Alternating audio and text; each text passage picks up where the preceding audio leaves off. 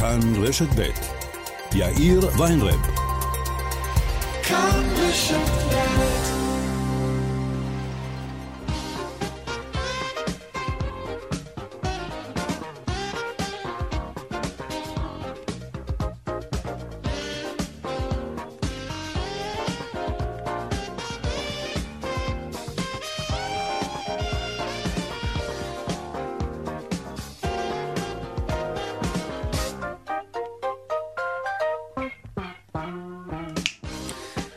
וכמעט חמש דקות כאן צבע הכסף ברשת ב', יום שני, שלום רב לכם, העורך רונן פולק, המפיקה יקיר אביזל אזולאי, טכנאי השידור הוא אילן אזולאי, הדועל של צבע הכסף כסף, כרוכית כאן.org.il, אני יאיר ויינרב, מעכשיו עד חמש, עוד לפני הכלכלה, אנחנו מתחילים בפיגוע הדקירה ליד התחנה המרכזית בירושלים, שם נפצעו שני צעירים כבני 25 פצעים בינוניים. ורד פלמן, כתבתנו שלום. כן, שלום יאיר. אז uh, בסביבות השעה שלוש ועשרים בעצם זה קורה ברחוב יפו, סמוך לתחנה המרכזית בירושלים, בבית עסק לממכר של מוצרי ניקיון והיגיינה. לשם נכנס uh, אותו מפגע, כבן 17, תושב חברון, את זה אנחנו כבר יכולים uh, לומר. עדיין לא ברור אם יש ברשותו אישורים או שהוא שוהה בלתי חוקי, והוא בעצם דוקר שני צעירים שנמצאים במקום, כבני 25, הוא פוצע אותם פצעים אה, בינוניים. הם מובלים, אה, מובלים לטיפול בבית החולים אה, שערי צדק בבירה. כאמור פצועים במצב בינוני. אותו מפגע מנוטרל על ידי שתי לוחמות מג"ב, סיירות מג"ב, שמוצבות באזור הזה. אנחנו נמצאים, יאיר, ברמת דריכות גבוהה במחוז ירושלים. לאור החגים, אני אזכיר גם את ניסיון הפיגוע שהיה ביום שישי בתוך ברור. העיר העתיקה, ואותה סיירת מג"ב, לוחמת מג"ב, היא זאת שמבחינה באירוע ומנטרלת את אותו מחבל. לפי שעה פצוע קשה הוא עבר במצב קשה לבית החולים הדסה עין כרם. האירוע הזה כאמור מסתיים. המשטרה סורקת אחרי חשודים נוספים, באם ישנם איזה שהם סיינים. עד כה לא אותרו כאלו. ככל הנראה אותו מפגע הגיע לבדו. לא ברור עדיין האם היו לו אישורים או לא. כאמור, כן. מפגע בן 17 שדוקר שני צירים כבני 25, היום בשעה 3 ו-20 ליד תחנה מרכזית בירושלים. כן, אין, אין ספק שקיימת הסלמה, אומר מפקד מחוז ירושלים, על הפיגוע בתחנה המרכזית. ברד פלמן, תודה רבה לך בינתיים. תודה. עכשיו לכתבתנו דקלה אהרון שפרן, שלום דקלה, מה מצב הפצועים? כן, יאיר, אז הפצועים אה, נמצאים כעת אה, בבית החולים שערי צדק, ומצבם מוגדר יציב, מוגדר בינוני. הם נמצאים אה, כרגע בבדיקות הדמיה בבית החולים, הם הגיעו לפני זמן קצר לחדר הטראומה בשערי צדק, התקבלו בבית החולים, עברו איזושהי הערכה ראשונית. ולאחר מכן הוכנסו אה, לבדיקות הדמיה, זה בעצם בדיקות שבדרך כלל עושים לפי הפרוטוקול, כדי לאמוד קודם כל אה, מול מה הרופאים עומדים, מול מה הצוותים הרפואיים עומדים, ובעצם. מה הטיפול הרפואי שצריך לתת להם. לאחר בדיקות ההדמיה, הרופאים יחליטו לגבי המשך הטיפול בפצועים.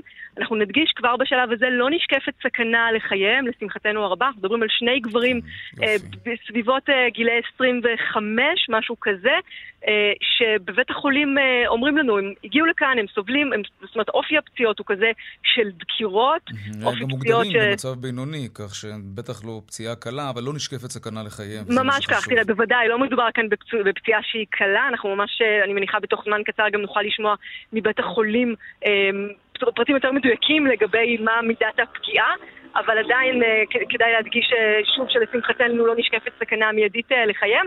צריך להגיד שבבתי החולים בירושלים, לצערנו הרב, התנסו הרבה מאוד פעמים בפיגועי דקירה, ובוודאי גם בבית החולים שערי צדק, מאוד מנוסים שם בטיפול באופי כזה של פגיעות. וגם אנחנו, אתה יודע, אה, אה, יכולים אה, לומר מהניסיון של מה שקורה בדרך כלל עם אופי פגיעות כזה, הוא כן. אש בדיקות הדמיה, לאחר מכן, לאחר מכן בעצם הצוותים הרפואיים מקבלים את בדיקות ההדמיה לידיהם ומחליטים לגבי ההמשך, לגבי חבישות, לגבי ניתוחים, כן. אם צריך וכולי. דקלה אהרון שפרן, כתבתנו לענייני בריאות, תודה רבה.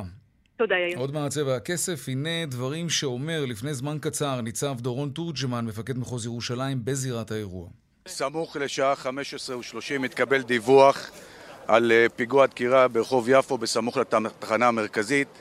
כוחות התחילו לצמצם למקום במקביל כוח סיירות מג"ב שמוצב פה בגזרה, יחד עם לוחמי יס"מ, נטרל את המפגע, מדובר במפגע שתקף בסכין שני קונים בחנות. בתוך כדי מאבק של, ה... של אחד הנפגעים במפגע, כוחות מג"ב, סיירות שהיו במקום, התחילו לנהל קרב יריות, במהלכו המפגע נוטרל, הוא במצב קשה. לצערי יש לנו שני נפגעים במצב בינוני שפונו לבתי חולים, עוד חמישה נפגעי חרדה. ניתן לומר שהפריסה והתגובה המהירה, יחד עם נחישות ותרגולות שמבוצעות בירושלים מדי יום, הובילו לניטרול מהיר של מפגע ומניעת סיכון חיי אדם נוספים, תגובה מצוינת של הכוחות. אנחנו נמשיך כמובן לעדכן בעניין הפיגוע בתחנה המרכזית בירושלים במידת הצורך. עכשיו, צבע הכסף.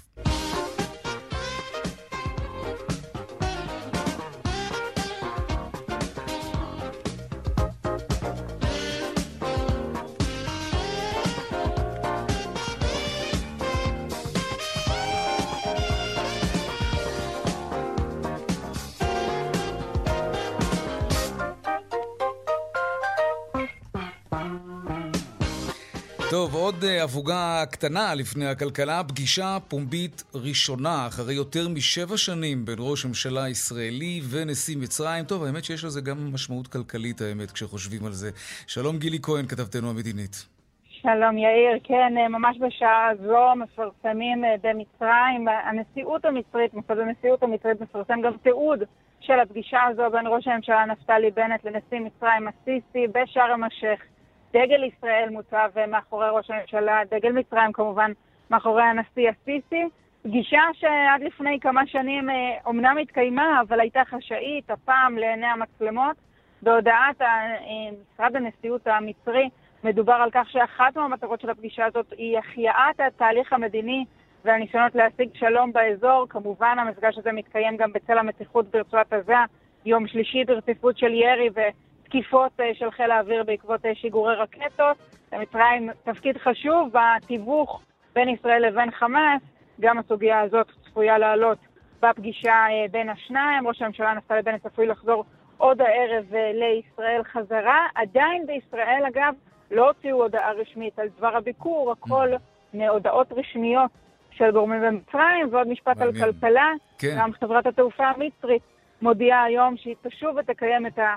טיסות בקו ישראל קהיר, עוד סמל להתקדמות או לניסיון להפוך את היחסים בין שתי המדינות לגלויים וטובים יותר. נכון, ורק נוסיף כמובן שהחברה הלאומית של מצרים תטוס במטוסים רשמיים עם לוגו ועם דגל, ולא תחת כל מיני מותגים של חברות בנות.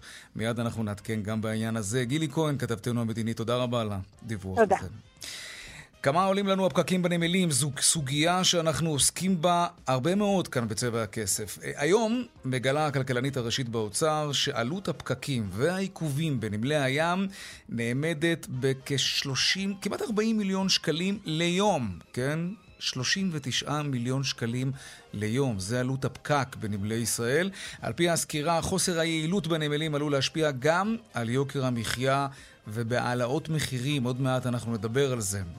מבקר המדינה מתניהו אנגלמן בא אה, לבניין שקרס אתמול בחולון, כזכור הוא מבנה מגורים ישן, בן ארבע קומות, יום אחרי שהוא פונה מכל דייריו הוא קרס. המבקר אמר היום שהיינו כפסע ממוות של אנשים רבים ואסור להמתין לוועדות חקירה ולמוות. הנה דברים שאמר שם מבקר המדינה. סך הכל כ-58 היתרי בנייה קרוב לכמעט 100 אלף היתרי בנייה שהיו בשנים האלה, נבחנו על ידי מכוני הבקרה. מדינת ישראל חייבת להפנים שיש הרבה מאוד מבנים מסוכנים, יש מאות אלפים של אזרחי מדינת ישראל שגרים במבנים כאלה, חשוב מאוד לגבש את הפתרונות להם, ויפה שעה אחת קודם. דבר איתה בגובה העיניים, יש לך פה תושבת ששואלת מה הפתרון. למה אתה מדבר איתה כמו רגיל? דבר איתה בגובה העיניים, תגיד לה מה הפתרון בשבילה. כן, גם זה היה שם במהלך ביקורו של מבקר המדינה. תושבים ש- שרוצים לקבל תשובות, כאן ועכשיו, תושבים שאיבדו אתמול את הרכוש שלהם ואת הדירה שלהם. גם זה קרה. עוד מעט, אגב, אנחנו נדבר עם ראש עיריית בת ים, השכנה, על מצב הבניינים שם, ונספר לכם שבת ים היא גם שיאנית במכירת דירות בחודש יולי, אפילו יותר מתל אביב.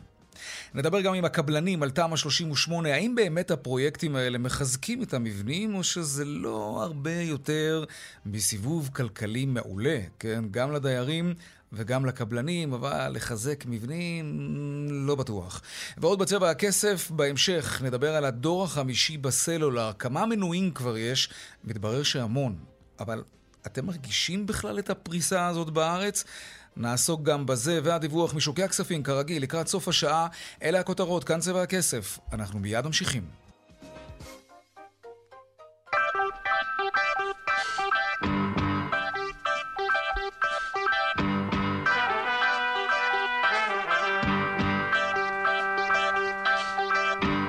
אז בפעם הראשונה, אחרי עשרות שנים, חברת התעופה הלאומית של מצרים, איג'יפט אייר, תפעיל קו טיסות סדיר בין קהיר לנמל התעופה בן גוריון.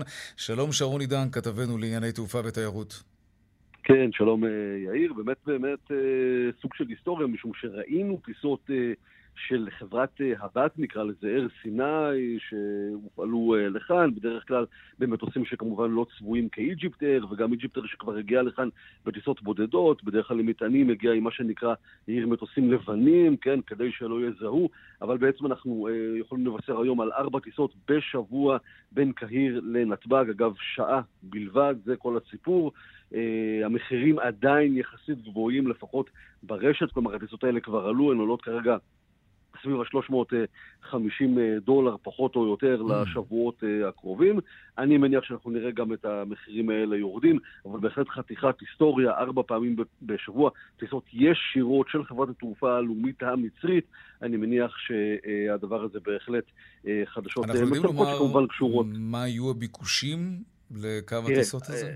זאת שאלה מאוד טובה, משום שהטיסות שכן היו למצרים עד עכשיו, בשנים האחרונות של אר סיני, אה, בדרך כלל נהנו מתפוסה של משהו כמו 25 אחוז. כלומר, אנחנו מדברים על קו שהיה די הפסדי, בדרך כלל מי שאתה רואה על הטיסות האלה הם אנשי עסקים.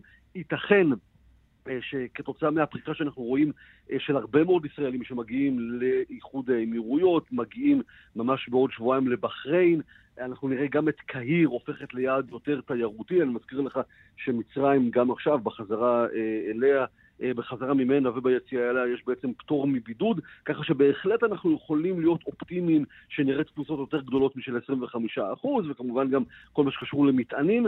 אני מניח שהדבר הזה בהחלט אה, יכול אה, להצליח, אבל בפירוש מדובר, יאיר, בסוג של קריאת כיוון, והיא משמעותית, ובהחלט... היא חשובה, קריאת הכיוון הזה. שרון עידן, כתבנו לענייני תעופה ותיירות, תודה רבה. תודה.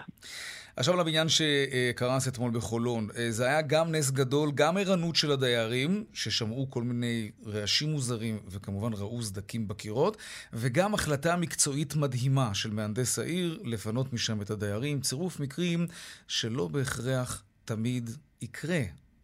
כן, אנחנו מקווים שכן, אבל אי אפשר לדעת. שלום אלי רוזנטל, מנכ"ל ארגון הקבלנים מחוז תל אביב והמרכז. שלום יאיר, מה שלומך? אני בסדר גמור. תראה, הרבה מאוד אנשים שראו את קריסת הבניין אתמול, שאלו את עצמם, אנשים שגרים בבניינים מאוד ישנים, של 40 ו-50 שנה, איך הם יכולים להיות בטוחים שהבניין שלהם לא קורס עוד רגע עליהם? בואו נתחיל עם זה. אם יש ספק, אין ספק, כמו בצבא, למי פונים כדי לבדוק את מצב הבניין אם יש חשש? קודם כל, אני באמת רוצה לציין לשבח את, אה, את התורן, הכבאי, הקצין תורן שגילה מה שנקרא תושייה, והחליט אה, להוציא את כן. הדיירים. כן. אם לא היינו מדברים היום, או אתמול כבר היינו מדברים על ועדת חקירה שלישית שתקום ותבדוק את המחדל. אז זה קודם כל מגיע שאפו לאותו קצין שגילה ערנות ומיד נכון. אה, נזעק, זה דבר ראשון. אבל בשביל ש... שלא נגיע למצב של חס וחלילה קריסה של מבנה, בעצם האחריות, ברגע שזה נכס פרטי, האחריות עוברת לדייר עצמו. העירייה או משרד הבינוי והשיכון או כל משרד ממשלתי אחר לא אחראים על המבנים האלה.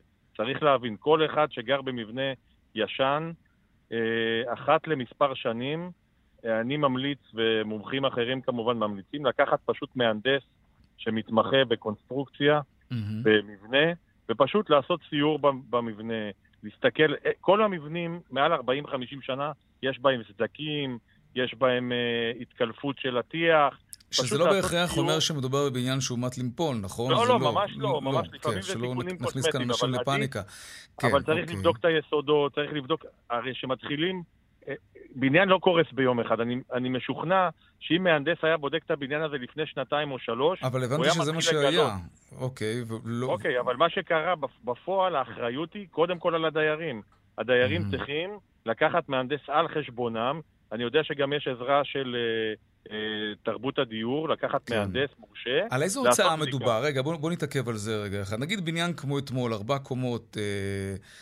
אפשר להעריך שיש שם נגיד כ-20 דיירים, אה, אולי קצת פחות. אני, קשה לי להעריך לך את זה, אני, אבל אני לא חושב שזה מדובר פה במשהו יקר. אני מעריך שזה יכול להסתכם בכמה מאות שקלים לכל דייר.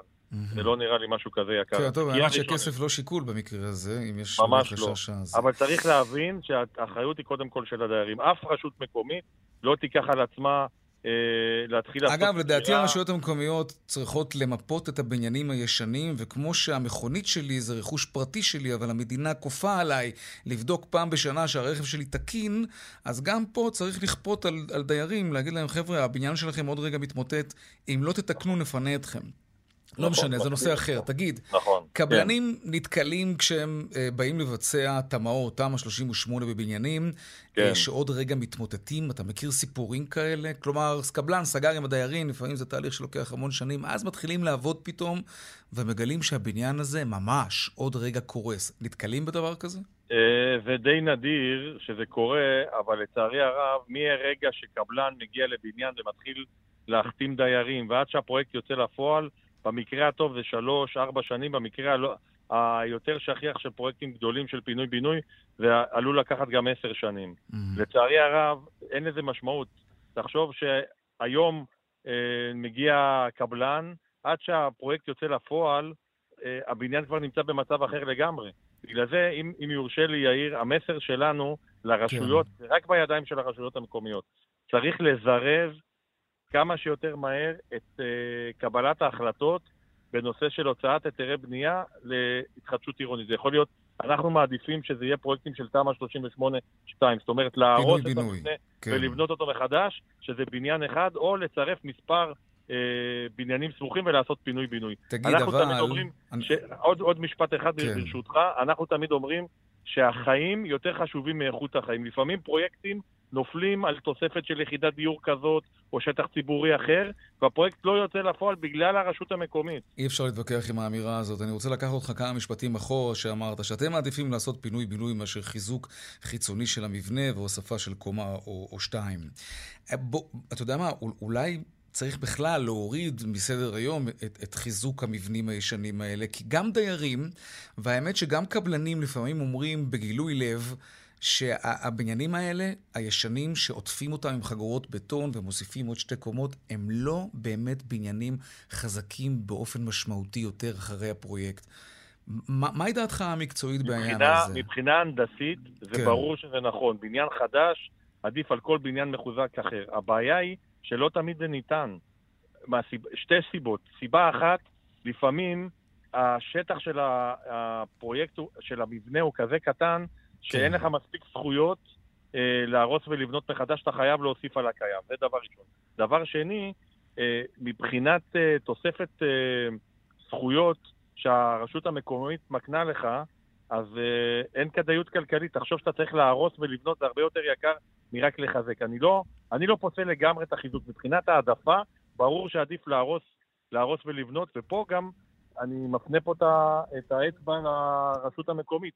אם הרשות המקומית מעניקה יותר זכויות בהריסה ובנייה, כל הקבלנים והיזמים יעדיפו להרוס ולבנות מחדש. הכי, הכי, okay. אוקיי. מבחינה תכנונית, כן. הכי, הכי נכון זה לקחת מספר בניינים, להרוס את כולם ולבנות שכונה חדשה אה, לגובה עם שטחים. זה, זה okay. אוקיי. הכי מסדר תכנון, אבל זה לא תמיד יכול להתבצע. אלי רוזנטל, מנכ"ל ארגון הקבלנים מחוז תל אביב והמרכז, תודה רבה לך על השיחה הזאת.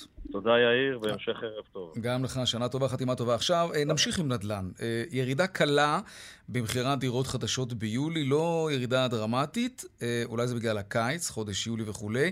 בכל מקרה, הזדמנות טובה להציץ על הערים המבוקשות. שלום דנה ירקצי, כתבת התחום הכלכלי שלנו באולפן בתל אביב. שלום, שלום יאיר. אה, גידול של 40% ברכישות דירות במאי ויולי, כך עולה מנתוני הלמ"ס בין חודשי מאי-יולי 2021. נמכרו 15,000 דירות חדשות, מהן כ-5,000 ביולי לבדו. מדובר של, בעלייה של 30 אחוזים לעומת יולי הקודם. את הביקושים מובילה העיר בת ים עם 1,079 דירות חדשות שנמכרו בעקבות uh, הפרויקט של אזורים עם חבר בעיר. מיד אחר כך תל אביב עם 974 דירות, אשקלון עם 940 דירות, ירושלים 731 דירות, ובני ברק עם 643 דירות. שמספר הדירות שנמכרו בה גדל פי שלושה בהשוואה לפברואר ואפריל. המחוזות שבהם נרשמו הביקושים הגבוהים ביותר הם מרכז ותל אביב. Mm-hmm. לעומת זאת, במחוזות ירושלים ויהודה ושומרון נרשם מיעוט כן. עסקאות. טוב, רק נאמר שהעלייה במחירי הדירות היא לעומת החודשים המקבילים בשנה שעברה, עיצומה של המגפה, וכשאנחנו מסתכלים באמת על החודשים הקודמים, כן? אה, אז אנחנו רואים איזושהי ירידה במכירת הדירות. אה, דנה ארקצי, כתבת התחום הכלכלי שלנו, תודה רבה. תודה, יאיר. שלום צביקה ברוט, ראש עיריית בת ים. שלום, מה שלומך? אני בסדר, ברכות, אתם בראש הרשימה. אה, אמת? מתרגש? טוב, די, האמת היא, לא צריך לנפח את זה יותר מדי, בדיוק, אבל בכל זאת, בכל זאת ניצחתם בתל אביב, מכרתם יותר דירות בחודש שעבר. אמ, זה זורק אותנו ישר האמת למקום אחר שקרה אה, בחולון, ממש, עיר שכנה, תמונות של בניין קורס אתמול אצל השכנה שלכם. כמה פעמים דיברת היום עם מהנדס העיר שלך או שלא צריך להגזים?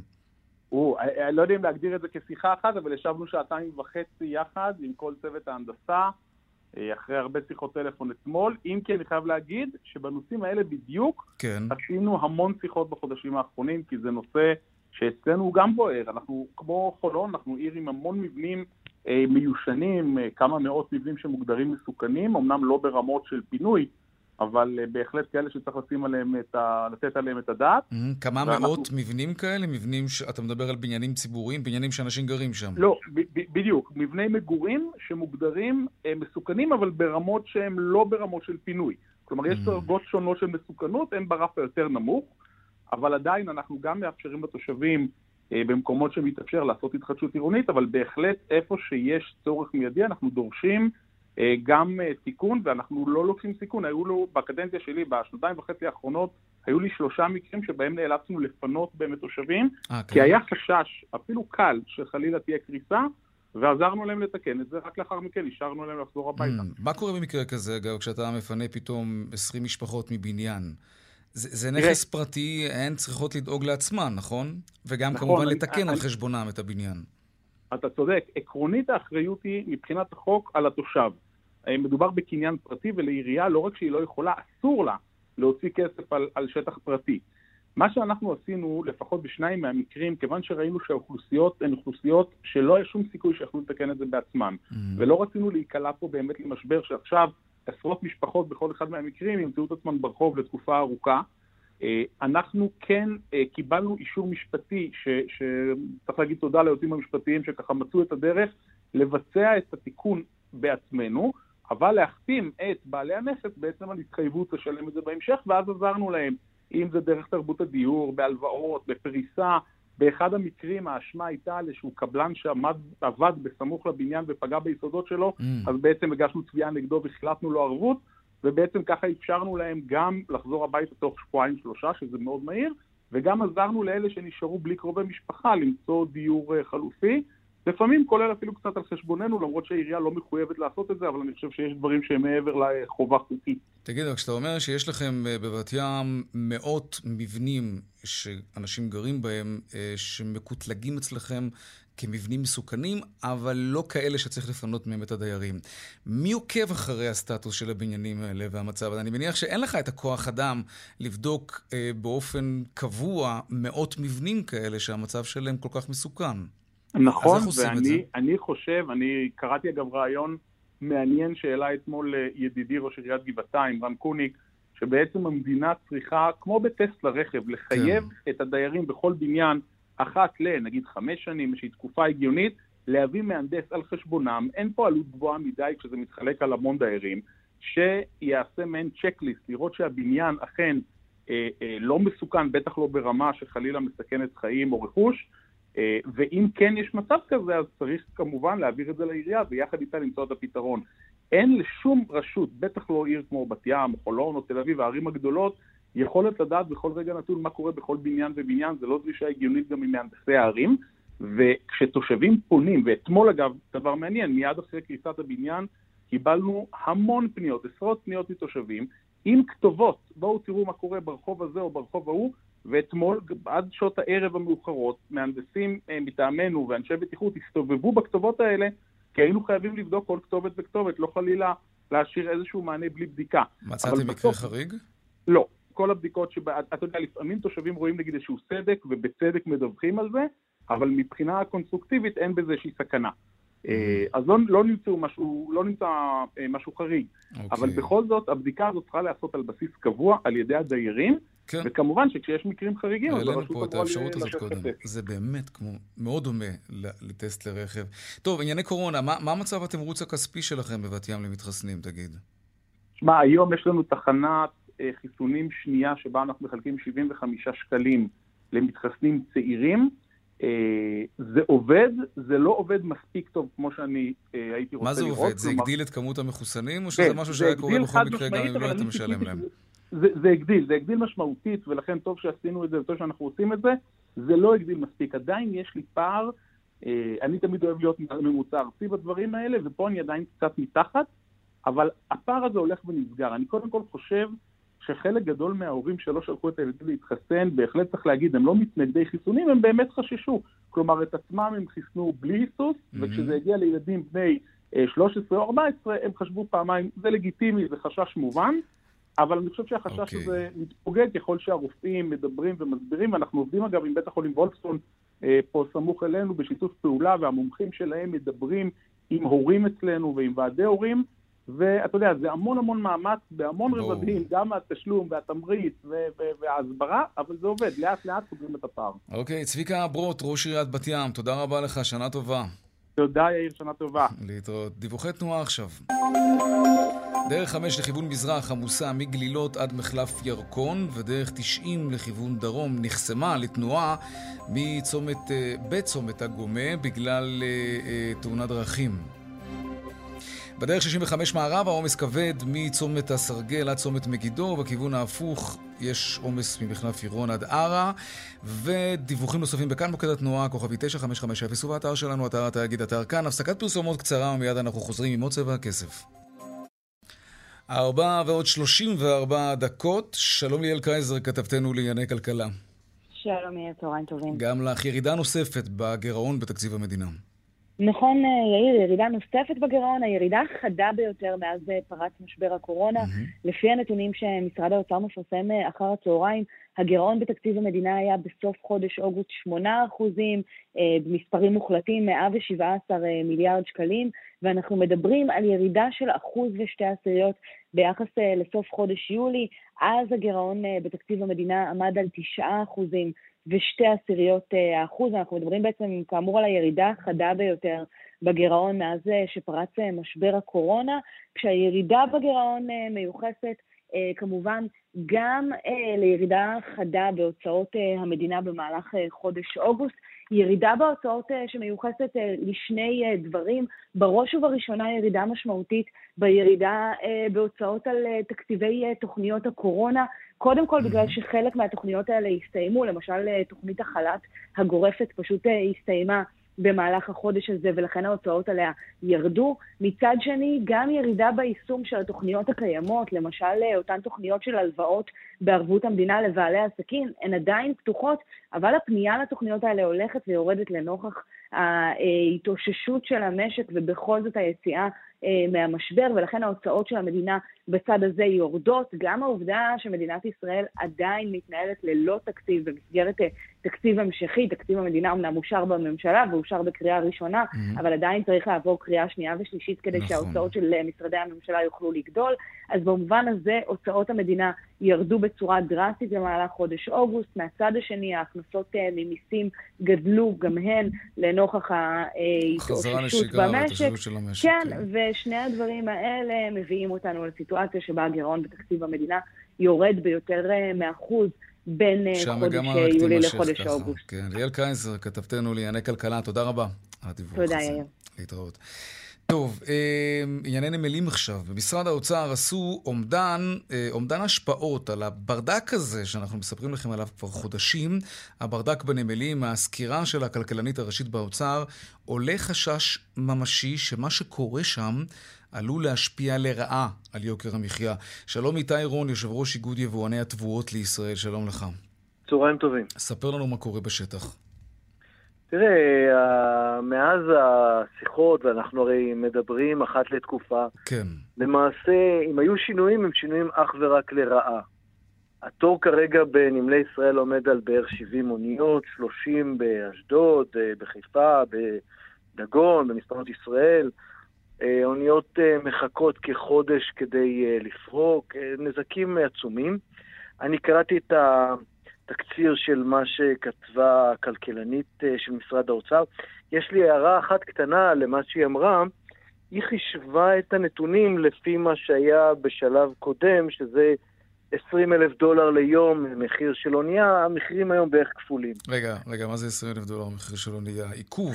אונייה, אונייה עולה, כן. השכירות של אונייה, כשאתה מביא אונייה זה בערך כמו מונית, אתה משלם לפי הזמן שבו היא שוהה בנמל. Mm-hmm. עכשיו, לפי מה שכתוב ב, ב, בעיתונות, אה, החישוב שהיא לקחה יצא מנקודת הנחה שזמן של אונייה, העלות היומית של אונייה, היא בערך 20 אלף דולר. המחירים היום בערך כפולים, אפילו יותר מכפולים. עלות של הגינה, עוד. לפני שפורקים אותה, אתה מתכוון. לא, לא, עד שמשחררים אותה, כן, עד אוקיי. שמשחררים אותה. מרגע mm. שהיא, ב, ב, ברגע שהיא מגיעה והיא אומרת, הגעתי, מאותו רגע אתה, לך, אתה צריך לפרוק אותה כמה שיותר מהר, וכל דקה רגע, רק כדי שנבין, ככה ננסה לתאר את זה לטובת המאזינים שלנו. הגינה ופריקה של אונייה גדולה, כן? הכי גדולה שיש, והכי עמוסה שיש. כמה זמן אה, בנמל שמתנהל כמו שצריך זה אמור להימשך, וכמה כאן זה קורה בפועל, כשאנחנו שומעים ברקע ממך שכל יום עולה 20 אלף דולר, בעצם כבר 40 אלף דולר. כן. אה, אל תלך רחוק, בדגון חיפה, אונייה של 60 אלף טון פורקת בשלושה ימים. אוקיי, וכמה זה... רגע, בשלושה ימים, שזה מה? שזה הרבה? שזה מעט? סביר. סביר. סביר, שלושה ימים אפשר לחיות עם זה. זה okay. אוקיי. משך הזמן שבו נהיה... וכמה אה, בפועל, עכשיו כשאנחנו מדברים על הפקקים האלה בנמל? בפועל מחכה 30 יום בחוץ, ואז פורקת שלושה ימים. או-אה. או-אה, 30 יום? רגע, אבל לאותה אונייה יש גם לוח זמנים נוסף. הם בטח נוסעים... לא, לא, אלה אוניות, אה, אלה אוניות זה כמו מונית, זה לא, אלה לא אוניות שיש להם אוקיי. לוחות זמנים. רגע, אבל מי, ומי מממן את החודש ואתה... הזה? מי מממן את החודש עד שהיא מגיעה לעגינה ופריקה? אה, תראה, בשלב הראשון היבואן, ובשלב השני הצרכן הסופי. מגולגל אל, ה, אל הציבור. כולנו משלמים את זה במחיר החלב, הביצים, הבשר. בינתיים עוד לא ממש, או שכן, כבר. ההתייקרות כבר החלה למעשה כן, מאחורי הקלעים. כן, אתה רק לא כל כך מודע לזה. כן. אתה מסוג הדברים שאתה כצרכן, כאשר אתה קונה אה, קילו עוף ועלה לך המחיר מ-10 ל-20 שקלים, אתה לא תמיד מבין שחלק גדול מהעלייה אה, נובע מהעלייה ב... בתשומות שאותו אה, יצרן משלם עבור העיכובים בנמל. אוקיי, מה, אילו תבואות אתה למשל מביא לארץ? אנחנו מביאים את החומרי גלם לתעשיית אה, אה, בעלי החי, אה, תירס, חיטה, שעורה, למספור. אוקיי, ואתה כבר העלית מחירים ללקוחות שלך בארץ? בוודאי, אין ברירה. Mm-hmm. אנחנו עכשיו ספגנו על אונייה קודמת בערך 400 אלף דולר, אונייה קודמת 550 אלף דולר. מי יכול לספוג סכומים כאלה? סכומים של כל אונייה. תגיד, הנמל... וזה גדל כי המחירים רק עולים, מחירי ההובלה הימית בהתייקרות מאוד חדה בזמן האחרון. Mm. זה, זה שיקולים עולמיים, לנו אין שום שליטה על הדברים האלה. ו- וזה מאונייה לאונייה עולה ועולה ועולה, אין ברירה, זה, אף אחד לא יכול לספוג את הסכומים האלה. ברור. הנמל החדש בחיפה, זו, זו בשורה מבחינתכם? וגם זה שצפוי להיפתח באשדוד, נדמה לי, עד סוף השנה. לא. הנמלים החדשים בפועל הם נמלים אך ורק קונטיינרים. צריך להבין פה נקודה אחת. היצרנים המקומיים, יצרנים, זה יצרנים של חלב או בשר, כן. או אפילו כל יצרנים אחרים של אה, בתי בד או תחנות קמח, קונים חומרי גלם, זה מגיע בתפזורת. כאשר אנחנו מביאים בקונטיינרים, אנחנו מביאים בדרך כלל מוצרים סופיים. זאת אומרת, אם אני, אם, אם, אם יצרן השמנים הישראלי רוצה להתחרות ביצרן עולמי, הוא מביא פולי סויה לדוגמה, מעבד אותם ומוכר שמן. Mm. אם אתה, אה, אה, אם, אם איזשהו גורם רוצה להביא אה, שמן כבר מבוקבק, כבר בבקבוקים, הוא מביא את זה בקונטיינרים. זאת אומרת שהיצרנים המקומיים בנויים על חומרי גלם וזה נפרק בתפזורת, לא בקונטיינרים. הנמלים החדשים הם אך ורק קונטיינרים, הם נגד היצרנים המקומיים. זה לא תומך ביצרנים המקומיים, זה למעשה הולך נגדם. Okay. אוקיי. וזה שיהיה לקונטיינרים יותר טוב, זה אחלה, זה נהדר, אני בעד שיהיה לכולם יותר טוב, אבל לנו זה לא עושה שום דבר. איתי רון, יושב ראש איגוד יבואני התבואות לישראל, תודה רבה. שיהיה לכולנו שנה טובה. שנה טובה ומבורכת. ובתוקה. טוב, אה, דיווחי תנועה עכשיו.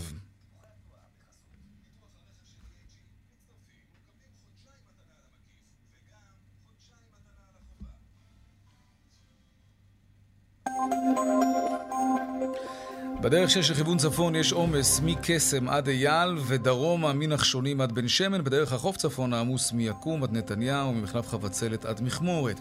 עדכוני תנועה נוספים בכאן מוקד התנועה, כוכבי 9550 ובאתר שלנו, אתר התאגיד אתר כאן. הפסקת פרסומות קצרה ומיד אנחנו חוזרים עם עוד צבע הכסף. נדבר על הדור החמישי בסלולר והדיווח בשוקי הכספים. כבר חוזרים. 15 דקות לפני השעה 5, עכשיו נדבר על הדור החמישי בסלולר. שלום אלון ברמן, מנכ"ל אריקסון ישראל, שלום לך. שלום, שלום. כמה מנועי דור חמישי כבר יש בישראל? אה, זה מידע שהחברות הסלולריות אה, צריכות לחשוף בעצמם, אני לא יכול אה, לציין. ומבחינת הפריסה של התשתית שלכם, ממה אתם מתרשמים? אנחנו מתרשמים שאנחנו בתחילת הדרך. אנחנו עוד לא בפריסה מלאה בטח, וגם לא בפריסה רחבה, זו תחילת הדרך, אבל אני מאמין שבשנה, שנתיים הקרובות אנחנו נראה התפתחות יפה גם של הטכנולוגיה הזאת בישראל. איך ישראל פרוסה מבחינת דור חמישי בהשוואה, נגיד, לארה"ב או, או מדינות אירופה? אנחנו קצת uh, מאחרים בנושא הזה של הדור החמישי. זה מורגש. אם נסתכל על... Uh, על ארצות הברית או המזרח, אה, הם אלה שבעצם דוחפים את הדור החמישי בצורה מאוד מאוד חזקה. אה, אצלנו זה קצת יותר אה, איטי. Mm-hmm. תגיד, עד כמה השמועות על ה... ולא צריך לייחס לזה יותר מדי חשיבות, אבל בכל זאת זה כן עלה ודובר על הקשר בין הדור החמישי לקורונה, זה פגע בפריסה של התשתית של הדור החמישי בארץ, בעולם? לא שאני, לא, לא, לחלוטין לא. אני mm-hmm. חושב והגחיך את כל הנושא, ואני חושב שכולם הבינו מלכתחילה שזה איזשהו... אוקיי, ועד כמה הרפורמה בסלולר, הרפורמה המפורסמת של כחלון, שהוזילה לכולם את חשבונות הסלולר ממאות שקלים בחודש לעשרות שקלים, עד כמה זה פגע ביכולת של חברות הסלולר להשקיע בפריסה של הדור החמישי? אני חושב שזה פגע בצורה די אנושה. כן? כלומר, אם, אם. עדיין היינו משלמים כל לקוח 300, 400 ו-500 שקלים בחודש, אז יכול להיות שהיינו נהנים היום מדור חמישי בפריסה ארצית הרבה יותר רחבה? אני יכול להגיד שכמעט בוודאות שכן, ואפשר לראות את זה על פי ההיסטוריה. בדור השלישי, כן. אה, היינו מהמדינות הראשונות בעולם שפרסו, עם פריסה מאוד מאוד רחבה כבר מההתחלה. אה, בדור הרביעי זה כבר התחיל להיות אה, הרפורמה של כחלון, והתחלנו לסבול. Mm-hmm. אבל אני רוצה להגיד משהו, אני כן. חושב שגם זה לא חייב להיות באקסטרים. לא צריך להיות באקסטרים שאנחנו נמצאים היום, ולא צריך להיות באקסטרים שהיינו אולי לפני עשר שנים. אפשר באמצע, אתה אומר. אפשר באמצע, כדי שהחברות בכל זאת ירוויחו איזשהו רווח ולא יהיו חברות מפסידות. כן. ומה שחשוב להגיד, אולי גם לכל המאזינים, שבסוף אין ספק שאנחנו מרגישים בחשבון הפרטי שלנו את החיסכון, וזה תמיד אה, רצוי ומקובל. ואנחנו צריכים לראות את התמונה הגדולה יותר. וברגע שהמדינה לא מתפתחת ואין תשתית נכונה והכלכלה לא מתפתחת, אז המיסים שהמדינה גובה הם יותר נמוכים, ובסוף אנחנו, כתוצאה מכל הפגיעה בפריון הזה, סובלים גם כאזרחים. זאת אומרת, בסוף אותם 100 שקלים, 200 שקלים שחסכנו בחשבון החודשי, אנחנו אה, מפסידים אותם במקומות אחרים. בזה כן. שאין לנו תשתיות תקשורת מתקדמות. אני חושב שהממשלה היום כבר מבינה את זה, ולפחות מה שאני שומע... כן, זה פוגע בהייטק למשל, כן, ברור. תגיד, מה הלאה? דור שישי כבר בפיתוח? דור שישי עוד לא בפיתוח, דור שישי כרגע בחשיבה, בתכנון. אה, לאן זה ייקח אותנו, ככה בחזון, בדמיון? זה ייקח אותנו למקום שלמעשה תשתית התקשורת תהיה חלק בלתי נפרד מכל דבר שקורה, אה, שיהיה למשל אה, צימוד אה, מלא כמעט בין העולם הפיזי והעולם הווירטואלי. יהיה לך, תוכל למעשה לראות, נקרא לזה ייצוג של העולם הפיזי בצורה וירטואלית, כך שבעצם תוכל לנהל ולעשות המון המון דברים מבלי להיות מבלי שיהיה לך צורך ממש לגעת בעולם הפיזי, תוכל... טוב, היכולות האלה קיימות גם במידה מסוימת היום, עם הדור החמישי, אבל מה בכל זאת יהיה ההבדל? אבל כל דור, זה, זה נכון, אבל כל דור הוא לא מהפכה, כל דור הוא התפתחות. וכמו שהדור החמישי לוקח את היכולות של הדור הרביעי ומפתח אותם עוד ועוד כן. מבחינת מהירות, מבחינת uh, שיהוי ברשת, מבחינת uh, ביטחון, מידע ברשת, אז ככה גם הדור השישי ייקח את זה עוד צעד אחד קדימה, אבל חשוב להגיד למאזינים, זה לא משהו שיקרה מחר בבוקר, אנחנו מעריכים שהדור השישי יהיה מסחרי אולי לקראת על 2030. Mm, אוקיי. Mm, okay. טוב, האמת שזה מורגש. תראה, אני לא ממש מצליח לראות הרבה פעמים שהטלפון שלי מתקשר עם, עם דור חמישי. אה, זה ממש חלש בארץ, אז, אז באמת אולי זה מוקדם מדי לפנטז כבר לדור השישי. אלון ברמן, מנכ"ל אריקסון ישראל, תודה רבה, שנה טובה. תודה רבה ושנה טובה. להתראות. עכשיו לעדכון משוקי הכספים.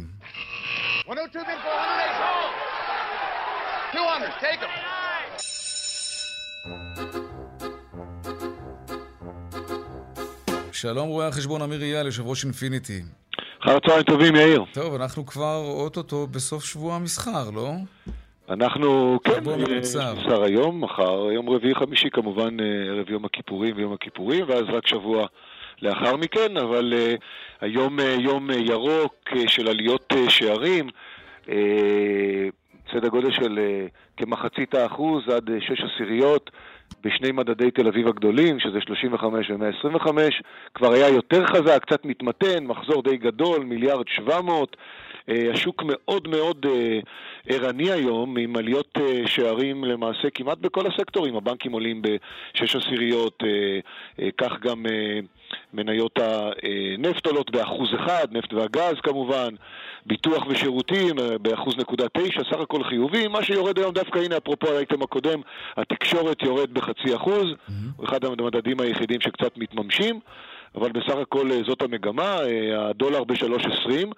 ומתפרסם אה, נתון מעניין, משרד האוצר אומר שהגירעון ירד אה, לרמה של 8%, זה היה 9.2 רק חודש עבר, זו ירידה דרמטית אה, בגלל שהמשק חזר לעבוד. בשורות מאוד טובות לכלכלה הישראלית שחוזרת, גביית המיסים עלתה מאוד חזק, זה מראה על הפעילות הכלכלית. וזה בהחלט נותן יציבות וקרקע פוריה להמשך של צמיחה. אני חושב שחלק מהסיפור שאין סגר זה העניין הזה, משלמים על זה כמובן במקום אחר, שום דבר לא מושלם, אבל זה שהכלכלה היא פתוחה, החזירה את המחזורים אה, להיות יותר גדולים, והמדינה בסופו של דבר מצמצמת את הגירעון שלה, אולי על חשבון כמובן הסיפור של הקורונה.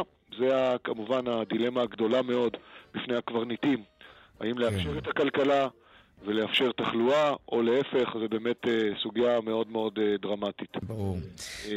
זאת התמונה, כך גם הדולר מול השקל מול האירו, 3.78, גם שם השקל מאוד מאוד חזק. איגרות החוב הממשלתיות אה, אה, ממשיכות לטפס בדגש על הצמדה למדד. ההכנסות הכי גדולות של המשק הישראלי של המדינה היא מנדל"ן.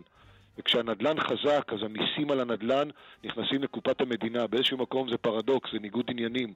המדינה מצד אחד רוצה... אין לה אינטרס, להוזיל מחירים אולי. בדיוק, המדינה מרוויחה את רוב הכסף שלה ממה? כן. של... עכשיו, אנחנו מבינים הכל. בדיוק ככה. כן. רואה חשבון אמיר אייל, יושב ראש אינפיניטי, תודה רבה. תודה לכם וחג שמח. חג שמח, שנה טובה. לפני סיום אנחנו רוצים להתעדכן לגבי הפיגוע אה, בתחנה המרכזית בירושלים. שני פצועים באורח בינוני. סולימאן מסעוד, אה, כתבנו בירושלים, שלום, העדכון שלך. שלום, ערב טוב. כן, אז אנחנו נמצאים כאן ממש אה, בזירת הפיגוע. כמו שאמרת, האירוע הזה ממש מצער. כאן המשטרה נמצאת בתוך החנות שבה התרחש הפיגוע.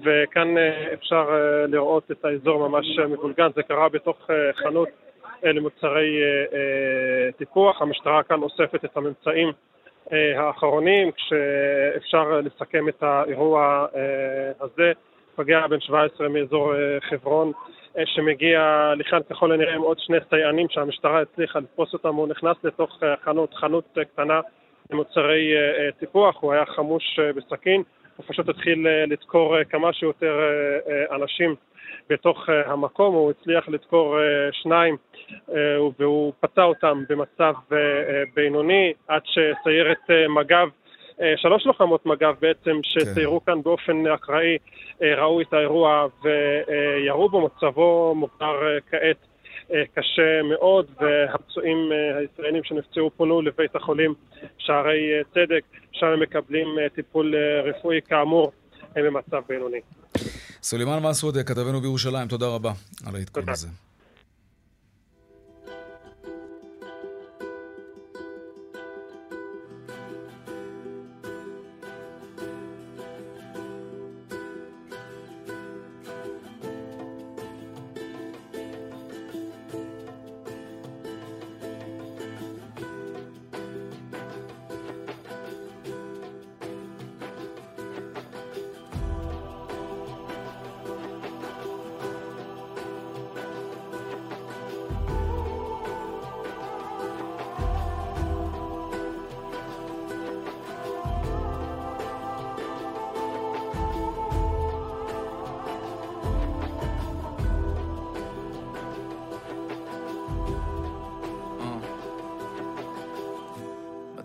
לשבור לך את הלב, אה?